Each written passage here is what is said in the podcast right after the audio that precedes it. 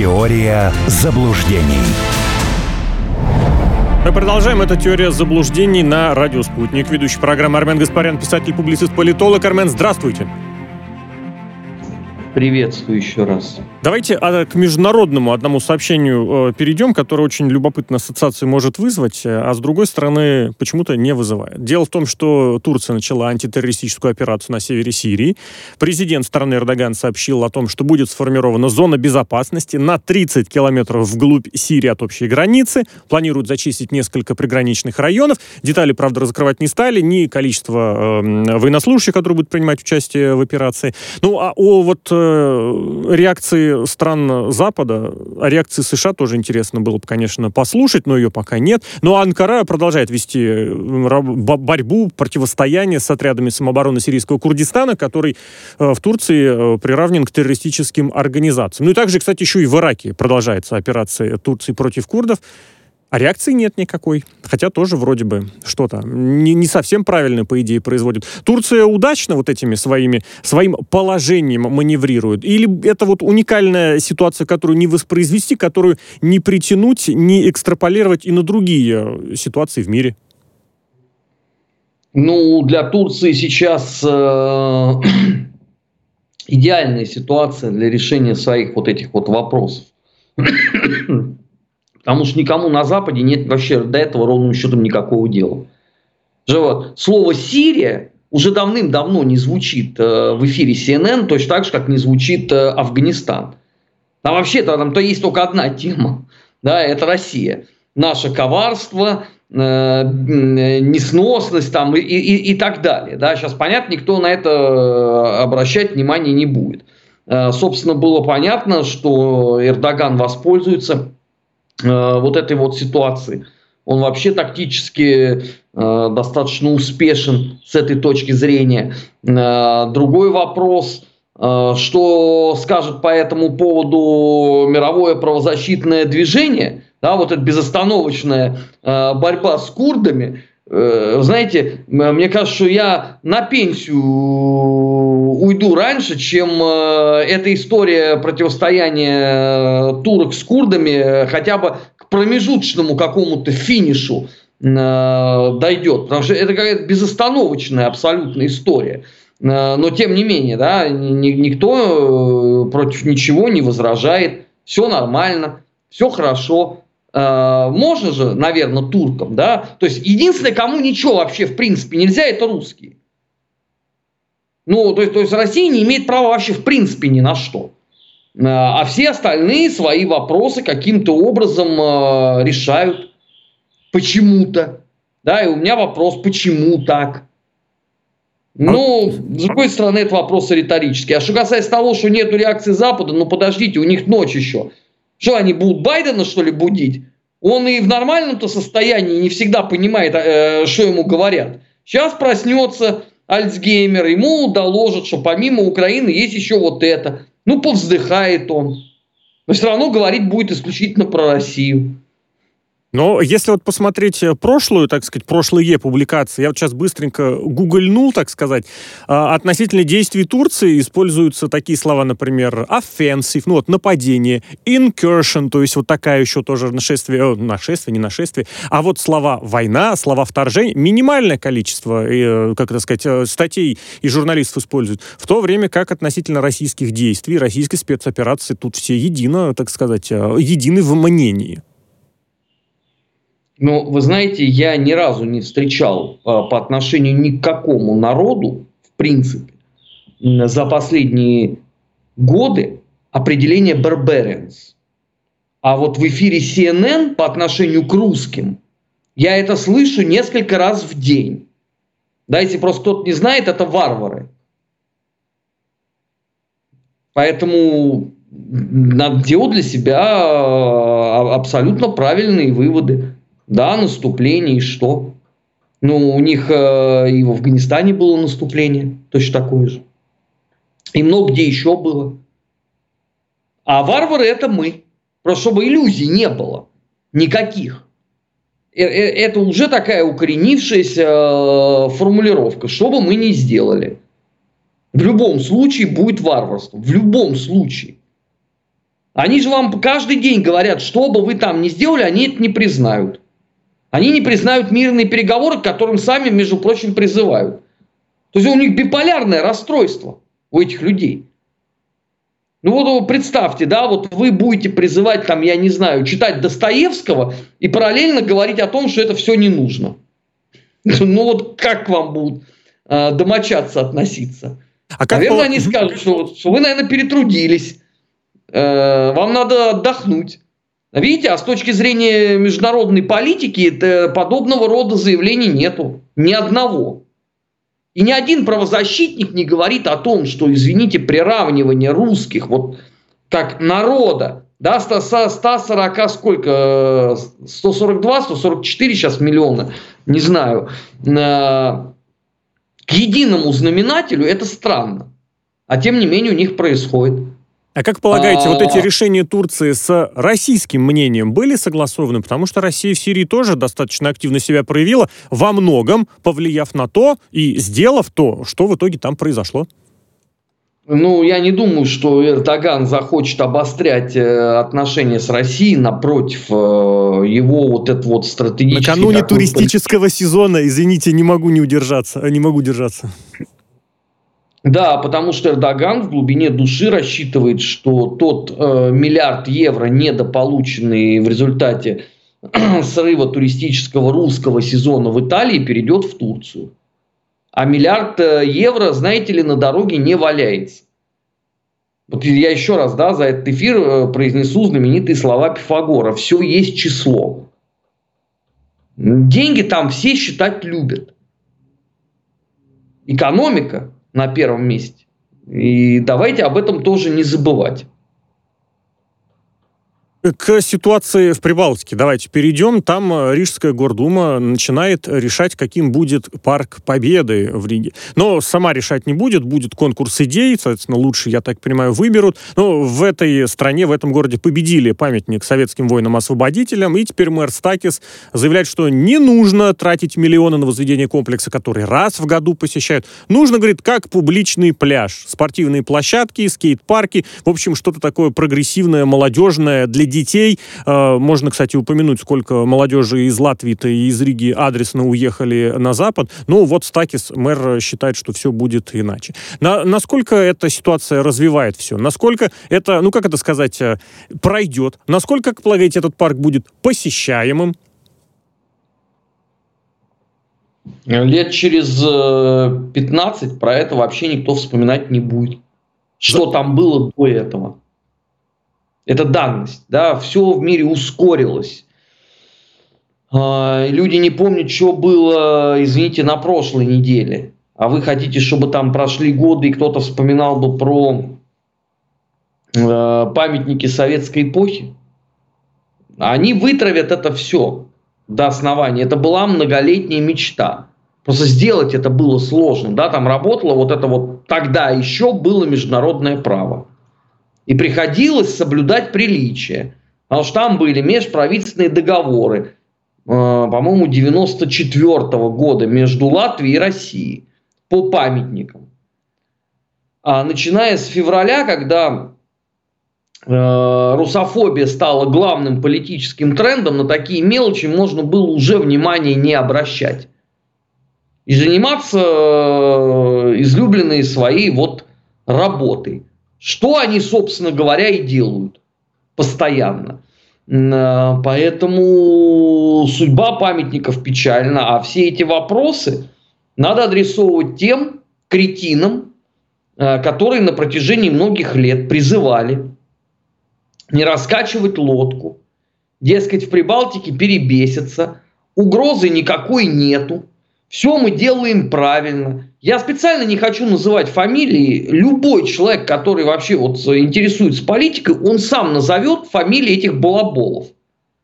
Но что-то вот я их не вижу, кстати, с объяснениями, как же так. У них же все было правильно, все было под контролем и все было замечательно.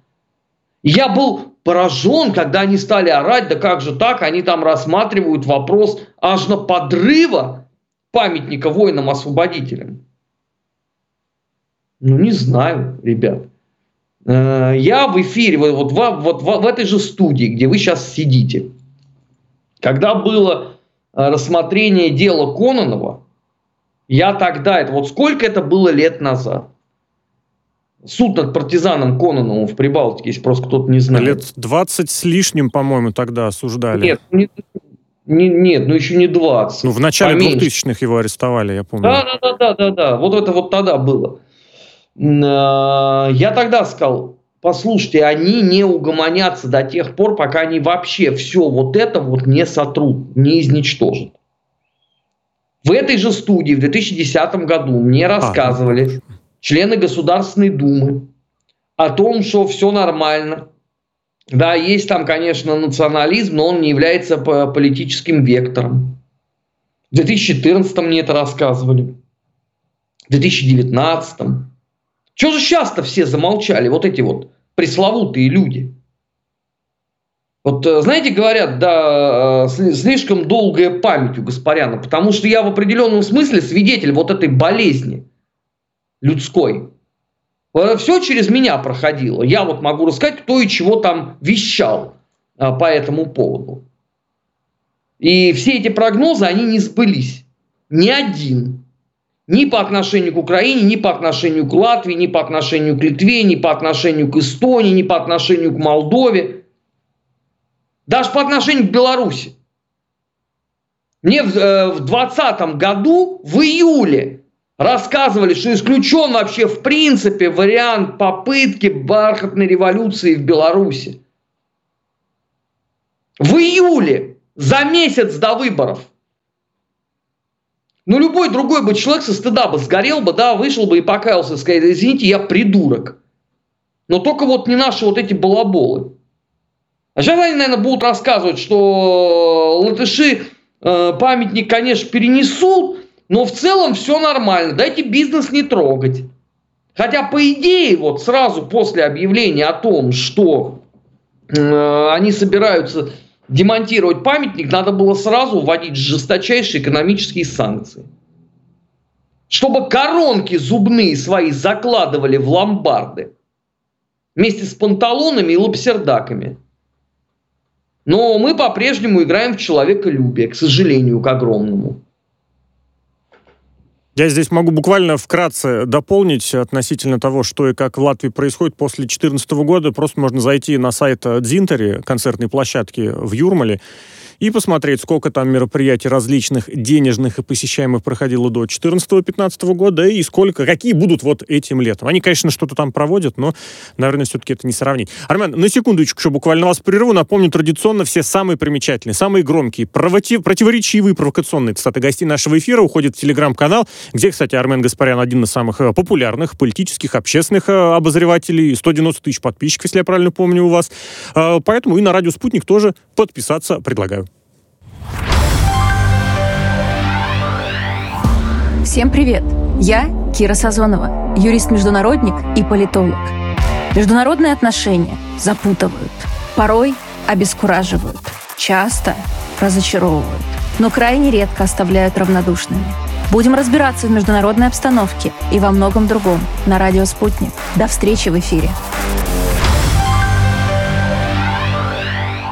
Давайте продолжим. Про политические, дипломатические контакты было, про экономические было. Давайте еще про научные немножечко побеседуем. Дело в том, что глава РАН Александр Сергеев напомнил, призвал, что наука не должна страдать от политики и э, напомнил, что разрывать связи с учеными из любых стран, даже если это страны недружественные, не следовало бы. Призывает охладить пыл отдельных горячих голов, которые призывают э, все контакты со всеми прервать, и напомнил, что почти две трети в мировых исследованиях и разработках э, составляют проекты США, Европы и Японии выступает за продолжение совместной научной работы, но реально ли это? Возможно ли это, если действительно огромное количество барьеров, причем очень многие искусственно создаются, создаются с той стороны, и, может быть, они даже не формализованы, но вот в этом самом в культуроотменческом принципе, ну, русский, и даже если это русский ученый, это человек второго-третьего сорта получается.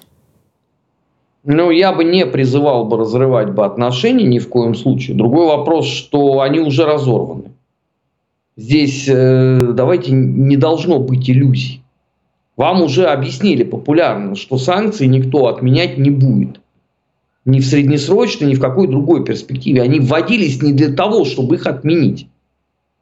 Совсем. Да?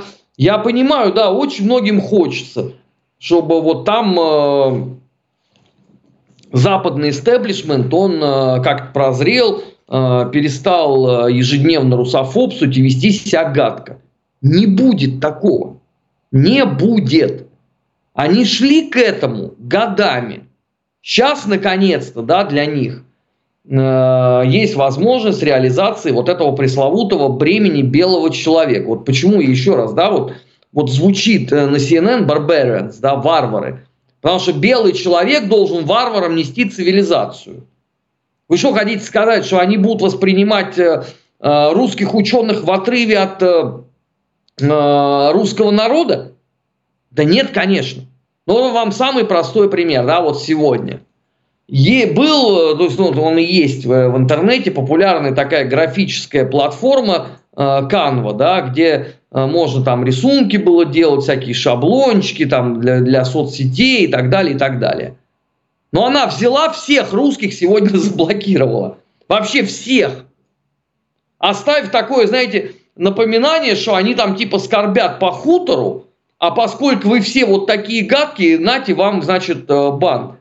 Ну скажите мне, пожалуйста, мальчик, там, я не знаю, Ванечка Иванов, который живет там, я не знаю, в Хабаровске, например, да, или там в Нижнем Новгороде, или в Волгограде, которому там 12 лет, который себе там для э, ВКонтактике э, рисовал картиночки.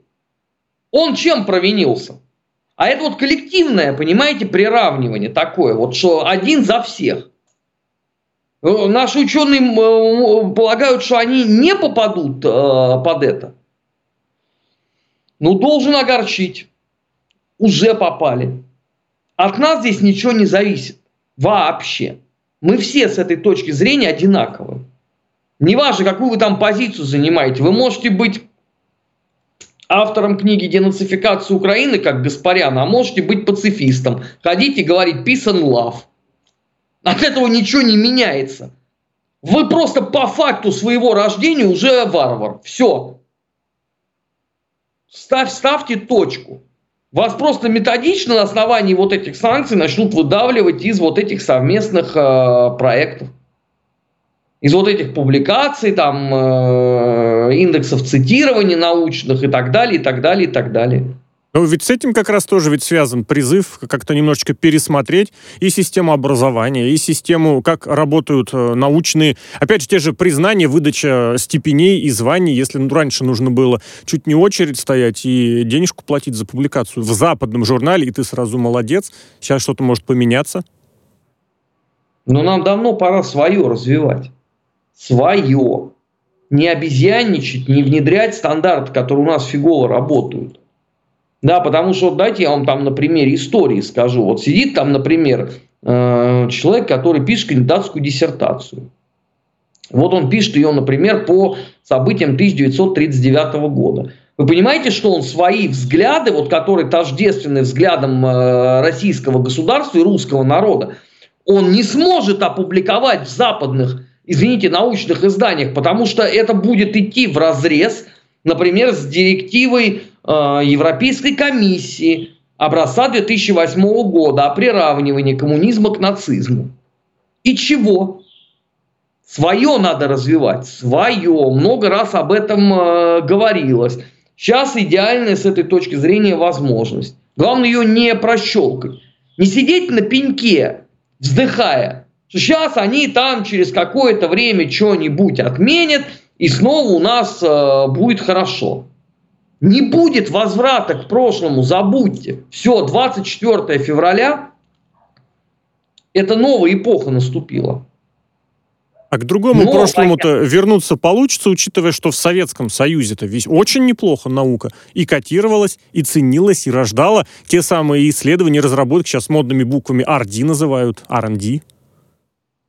Э, подождите, э, наука внутри или наука на внешнем контуре? Я Это так понимаю, ну, в первую очередь внутри, которая работала в, в советских а, институтах. Внутри, я думаю, да, если государство начнет создавать для этого э, все необходимые условия и выделять соответствующие преференции, да. На внешнем контуре возврат будет только тогда, когда российская наука стремительно понесется вперед. Как было, собственно, после э, Второй мировой да, войны. Да. Угу. До этого Советский Союз был точно таким же изгоем. Просто не забывайте это. Там были точно такие же санкции, они просто по-другому назывались. Победа во Второй мировой войне, да, э, это все смела с доски и играть стали э, заново. Сейчас то же самое, по сути дела. Вот еще в какой-то мере, в какой-то мере отсылочка к прошлому или попытка возродить прошлое. И в направлении детского воспитания тоже предпринимается. Есть эта идея создания общероссийского детского движения «Большая перемена». Ну и Владимир Путин, День защиты детей, 1 июня, давайте не забывайте об этом. Тоже напомнил, что у этого движения должна быть э, следующая направленность. Это должна быть равная, доступная и интересная среда, причем среда для развития. Причем должно в первую очередь учитываться мнение поведение и самих детей. Как полагаете, ну вот э, действительно много раз пытались каким-то образом что-то в плане замены, в плане подмены, в плане эволюции пионерии предложить. Все это как-то оно никуда не приходило. Сейчас тоже предпосылки, казалось бы, все есть. И вроде бы и вера есть, э, я думаю, и деньги будут готовы хорошие выделять дельное, толковое что-нибудь будет сразу же, вот в краткосрочной перспективе, когда это нужно, прямо здесь и сейчас? В краткосрочную не знаю, в среднесрочную, да, если этот вопрос будет э, на контроле у государства, если он не будет э, пущен на самотек, это как вот юнармия, да, вот она же э, сложилась, она функционирует. Э, так э, должно быть и здесь. Э, то, что никогда не получалась реинкарнация пионерской организации, так она и не могла получиться. Ну вот я был пионером извините, э, пионерия 80-х годов не имеет ничего общего с пионерией 20-х. Совсем. Это совершенно другая была уже организация, где зачастую была стопроцентная профанация процесса. Абсолютнейшая. Э, это большая проблема была для государства. То же самое относилось к комсомольской организации, то же самое относилось к коммунистической партии Советского Союза. И выход-то этому какой был? В августе 91 года где были эти миллионы членов КПСС? Где они все были? Что они сделали для сохранения страны? Ничего, абсолютно. Поэтому э, здесь надо учитывать просто во многом вот эти вот отрицательные уроки и плюс к тому, да, э, почему получилась там условно вот эта пионерская организация, она была модной. У нее была очень серьезная идея. Да, и руководили этим зажженные люди, у которых цель была. А, вот такие же должны и сейчас прийти. А, тогда, да, тогда все будет э, нормально. А если это будет попытка э, вот стопроцентной реинкарнации чего-то, это обречено на, э, мне кажется, пребывание в тине. Потому что нельзя, не будет сейчас работать механизмы там 50 или 100-летней давности. Армен, а вот вопрос Это... к трансляции пришел. А что нужно обязательно по заимству движения пионеров? Есть какие-нибудь моменты, символы? Про идею, про людей, которые стоят во главе, вы очень хорошо, очень правильно сказали. А вот какие-нибудь другие еще элементы, моменты, может быть, заимствовать, которые и в советское время были, ну не, не знаю, которые сейчас будут уместны? Ну, у пионерской организации э, символика какая была, да? Значок и галстук. галстук. да. Да. А, ну, на построение там отряда в горн дули э, и били в барабан. Ну, символика вот. это тоже важный момент очень, между прочим-то. А, важный, но нам тогда надо определиться, какая это будет символика. Это тоже принципиальная история, да, учитывая, что за много веков много чего происходило. Вот она какая должна быть? Это точно, я не знаю. да. Я не знаю, потому что мне, мне не очень нравится вот это бесконечное э, воспроизведение знамени победы. Вот мне не, не очень нравится, потому что вот, вот э, это, это символ, символ величайшего триумфа в мировой истории. Его не надо вот запихивать всюду. А, точно так же, как Георгиевская лента. Понимаете, если бы, э, даже если бы она называлась лента Ордена Славы, я был бы против вот, э, ежедневного вот такого вот ее применения. Но если даже она называется Георгиевская лента, ну что, в Российской империи кому-то приходило в голову Георгиевскую ленту изображать на лимонаде, например, или на хлебной упаковке? Поэтому вот у меня к символам другое отношение. Я вот человек старой формации.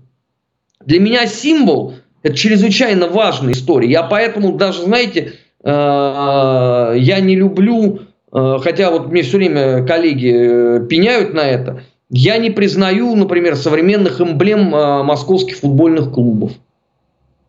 Потому что символ – это то, что вот у тебя на сердце.